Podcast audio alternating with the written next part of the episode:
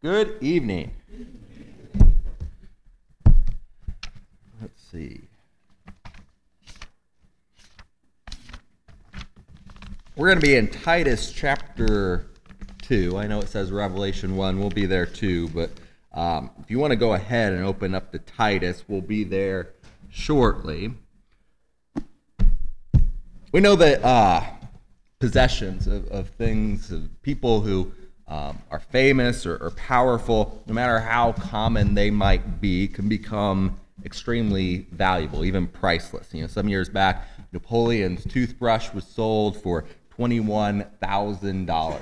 That's an old toothbrush. I don't think I could get a dime for mine. Hitler's car sold for $150,000. You know, I have a very nice Honda Civic out in the lot. If anyone, it's got a few lights on the dash. If anyone wants to offer me $150,000 for it, you can drive it off the lot. But people, they have paid extraordinary amounts for Winston Churchill's desk and a, a pipe owned by C.S. Lewis, uh, sheet music handwritten by Beethoven, uh, a house once owned by Ernest Hemingway. All were sold many times their what we'd consider their intrinsic value. And one of the large auction houses, Jackie Kennedy's fake pearls sold for $211,000. JFK's wooden golf club, $772,000. And those things, they didn't demand that great of a price because of how um, worthy they themselves were. They went for those prices because they once belonged to someone who was important. And that's the same message that Scripture has for those who belong to Christ. We have great value because we belong to the most important someone in the world. We belong to Jesus Christ. You know, in C.S. Lewis, The Lion, the Witch, and the Wardrobe, Aslan, the, the resurrected king, he enthrones the children of the story, right? Lucy, Peter, and Edmund, and Susan as kings and queens in Narnia. And they become royalty, not because they deserved it more than any other creature in the story, but because they were sons of Adam and daughters of Eve. They became kings and queens because they were descendants of the first man and woman created by God. Now, how many of us would consider ourselves to be kings or queens? No one.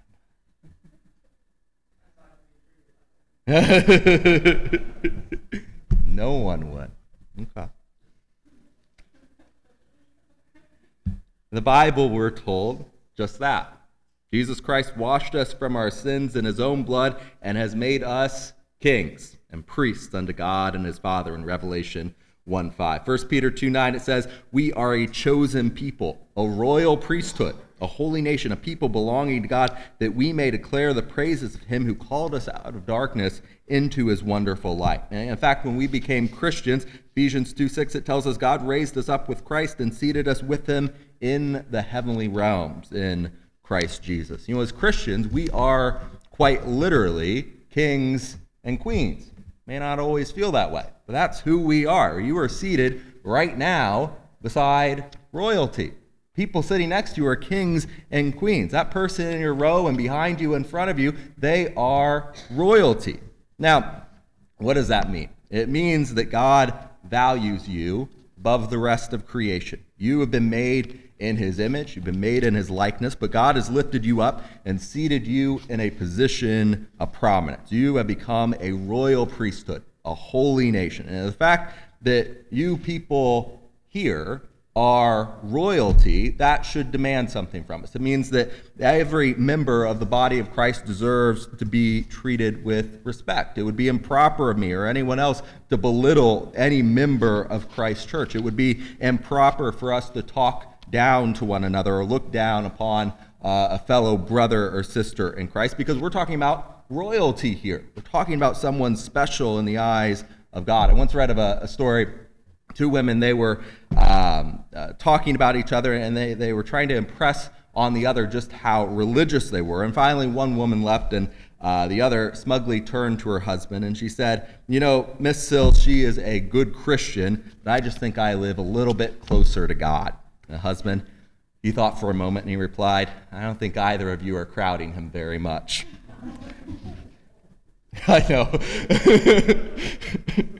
it's a, but it's a sad reality. You know, Christians, we don't treat our fellow believers with respect too often, but we should. We are royalty together. And as Paul said, and, and I'm here to tell you, brothers and sisters, this ought not to be. You are seated amongst royalty, kings and queens of the kingdom of our Savior, and we need to treat each other with the respect that deserves. We have to realize that God has given each of us a promise. God has promised that He will bless you, He will bless others who bless you. But if anyone curses or belittles or puts down a believer, God will make them miserable. Now, this idea that we are royalty, we don't preach it very often. In fact, if you open up to the NIV, the New International Version of Revelation 1, you won't find it translated that we are made kings and priests. They altered the words a little. You look with me there in Revelation 1 6, you have the NIV. It says, He has made us to be a kingdom and priest. And if you go and you look at the Greek, that's not exactly what John wrote. Granted, they roughly expressed what I think the Apostle John intended, but the King James translates it kings and priests. And I got to wondering why some would shy away from calling us kings. What do you think would be the danger? What would make us uncomfortable with thinking of ourselves and thinking of other Christians as royal?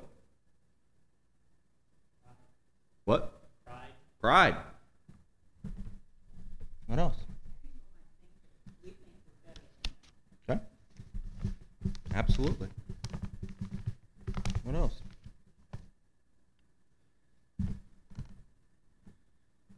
What do royal people do in the worldly definition of that?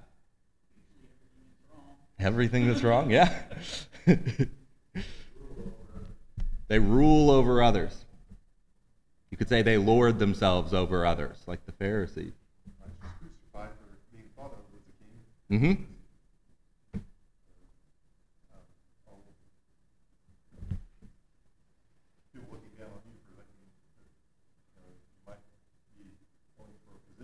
Mm-hmm. Mm-hmm. If I walk into a room and, and tell them, listen, I am king here, they're, they're not going to listen to me very much. they're going to send me somewhere. Why else might we be uncomfortable with this idea of us as royalty?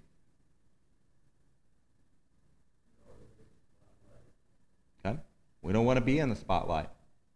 That also are royal people. They're special, right?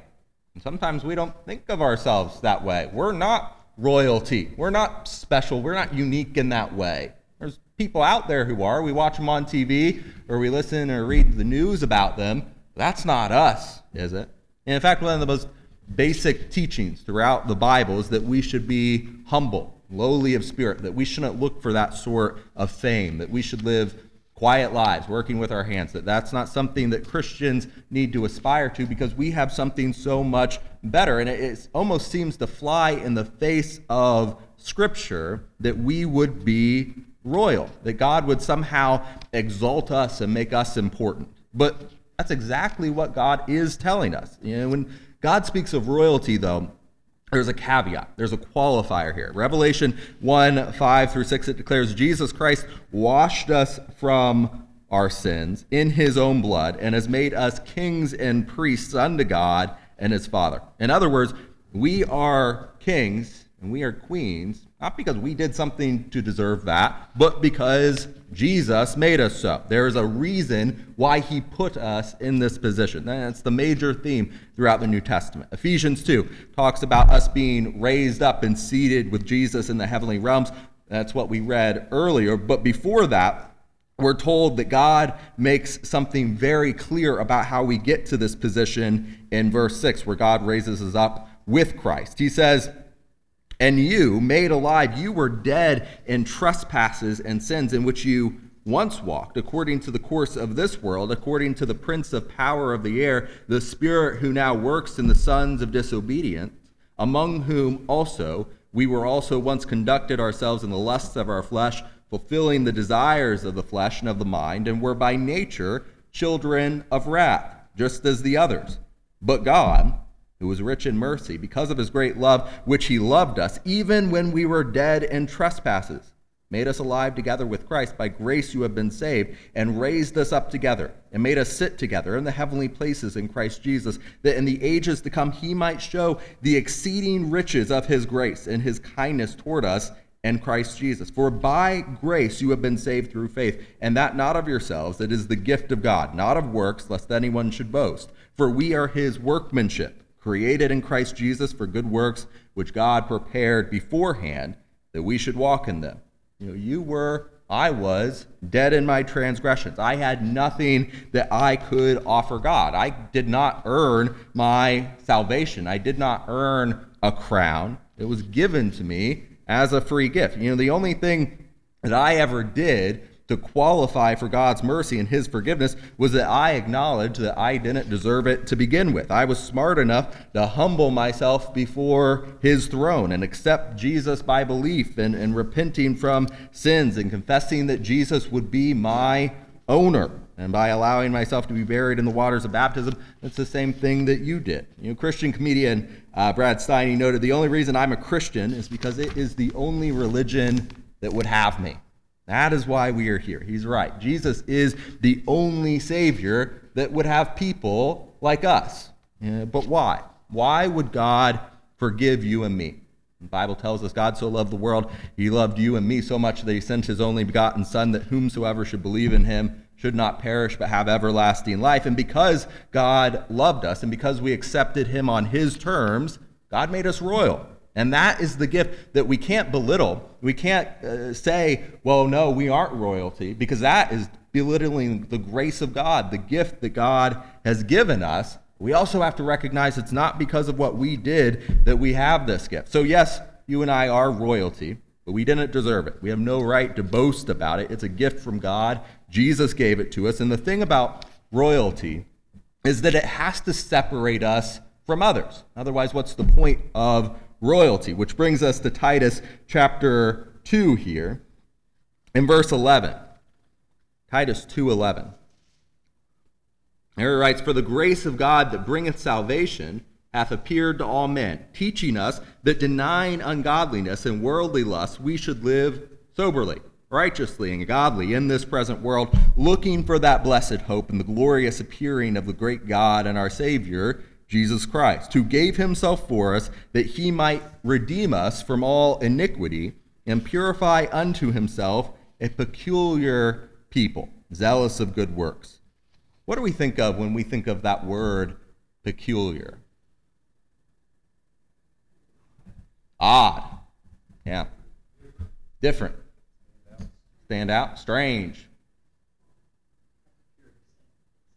Eccentric unique. You're unique. you, you're, very special. Yeah. I think of bizarre, right? You think of you know, carnivals. you find bizarre things there. And that's, that's what we think of when we think of this word peculiar. It's not what the word originally meant, though. This came from the Latin peculium, which meant beloved or private property. And not just any private property, this was a treasured possession, peculium, something that, that was dear to someone, something that they owned. And so for the English speaking people uh, in the 1600s, when the King James was translated, peculiar didn't mean something that was just strange or bizarre. You know, some people, some Christians have taken this to say, I should just be strange and bizarre, and that's going to be enough. That's not enough. We have to be the special possession of God. For example, Deuteronomy 14:2, God told Israel, Thou art a holy people unto the Lord thy God, and the Lord hath chosen thee to be a peculiar people unto himself above all the nations that are upon the earth. In other words, God was saying that he owned Israel, that Israel was special to him. Not that Israel was bizarre or strange, Israel was important to him. They were his special treasured possession. In fact, they were so special to God that no one could touch them unless God allowed them to be touched. They were under his exclusive protection. That's what God declared Psalm 135 4 For the Lord hath chosen Jacob unto himself and Israel for his peculiar treasure.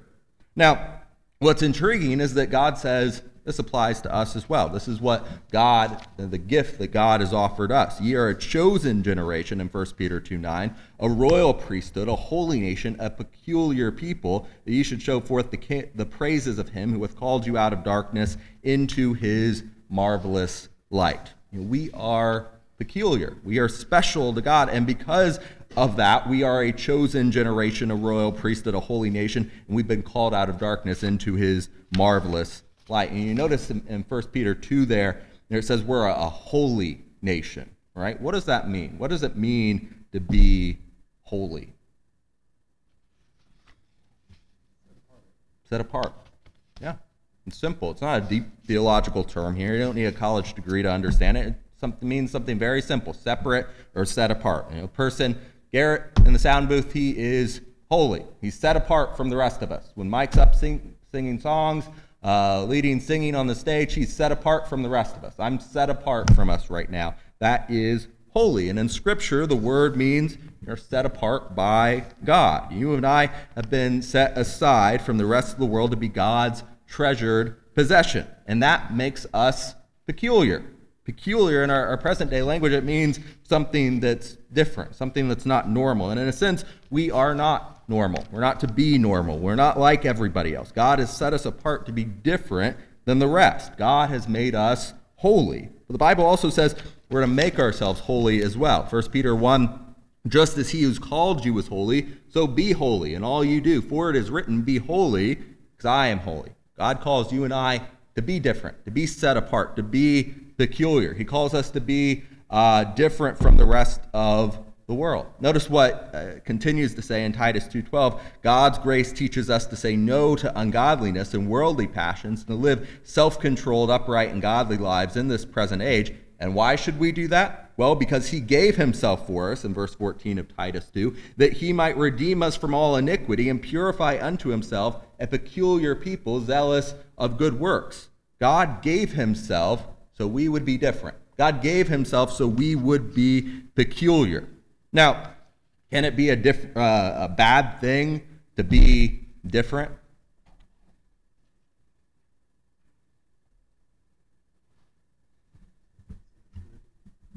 Mm-hmm. Can be misunderstood to be different. Talked about a whole month about on the playground. On the playground, you didn't want to be different, did you? People thought that was strange. You wanted to fit in with the rest of the group. We can see, you know, being different, that invites ridicule. Many people shy away from being different in life because they learned that lesson all too well on the playground. And sometimes maybe it's not beneficial to be different. It's not a matter of whether we want to be unique or special. That's not our goal here. We are peculiar because we are the treasured possession of God. We're not just bizarre for no reason. We follow God no matter what. And if that makes us strange from other people, then so be it. We are a chosen generation, a royal priesthood, a holy nation. And to be those things, sometimes it requires us to be a little different. But that's not our, our guideline for what, how we act. It's not just because it's different from other people, it's because it's what God demands from us. We have been called out of darkness into his marvelous light, and we will walk in that light even if the rest of the world thinks it's strange. And so God says, Because I've given you this great honor, uh, because I have made you royal, you are to live holy lives. You need to live differently than the world around you. Say no to ungodliness and worldly passions. Paul tells Timothy, that there will be people who are lovers of themselves, lovers of money, boastful, proud, abusive, disobedient to their parents, ungrateful, unholy, without love, unforgiving, slanderous, without self control, brutal, not lovers of the good, treacherous, rash, conceited, lovers of pleasure rather than the lovers of God, having a form of godliness but denying its power, have nothing to do with them. In 2 Timothy 3 2 through 5. Have nothing to do with them. Why? Well, because we're called to live differently than that. We are called to live holy lives. In fact, Peter writes that we should live such good lives among the pagans that though they accuse you of doing wrong, they may see your good deeds and glorify God on the day he visits in 1 Peter 2:12. Now, why should we live lives like that? Why should we live holy lives? Why does God want us to be different when it would be so much easier for his people we just kept our heads down and went with the crowd?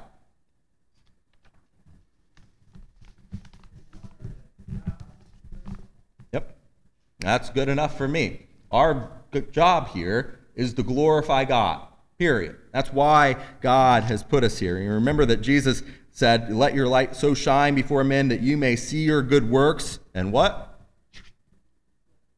Glorify your Father which is in heaven. We live holy lives not because we're nice people, not because God wants us to be just more moral people, not because we're better than anyone else. No, we live holy lives because we want to glorify God, and God wants us to glorify Him. Our righteous deeds aren't done because we are more righteous than the people not within these walls tonight, but because the God we serve is better than anything else this world can offer. And we love Him so much that we want others to love Him too. And we have been given this gift of royalty that we couldn't possibly earn for ourselves, and we want others to have that tremendous gift as well. It would be as if, you know, after church today, we go home and we find a, a package on our, on our porch, and it's something of great value. We always wanted it, but it's so expensive, there's no way we could have bought it for ourselves. But now it belongs to us. It's on our porch. It's for ours to take in, not because we earned it, not because we purchased it or deserved it in any way. We have it because it was given to us. And God, He didn't give us this exalted position, this, this royal lineage, so that we could stand around um, and, and preen our feathers, so that we could look down on others and think highly of ourselves. We have been set aside as a working royalty. Ephesians 2:10 it explicitly says, "We are God's workmanship." This is in that section talking about our royalty, right? We are God's workmanship created in Christ Jesus to do good works, which God prepared in advance for us to do. We are a working royalty. You know, today when we think of royalty, we think of someone who gets their face on a stamp, but that's about it. We don't have many kings and queens who are actually doing much work. That's not who God has called us to be, though. We have responsibilities. We're to serve others. You know, a Sunday school teacher teaching her uh, children the benefits of unselfishness. And she concluded by saying, The reason you're in this world, children, is to help others. And after a, a moment's silence, a, a little girl piped up, Well, then what are the others for?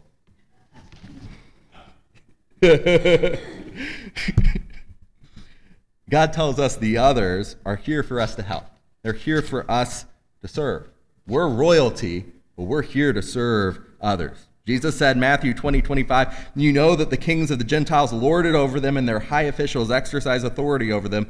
Not so with you. Instead, whoever wants to become great among you must be your servant. Whoever wants to be first must be your slave, just as the Son of Man did not come to be served, but to serve, and to give his life as a ransom for many.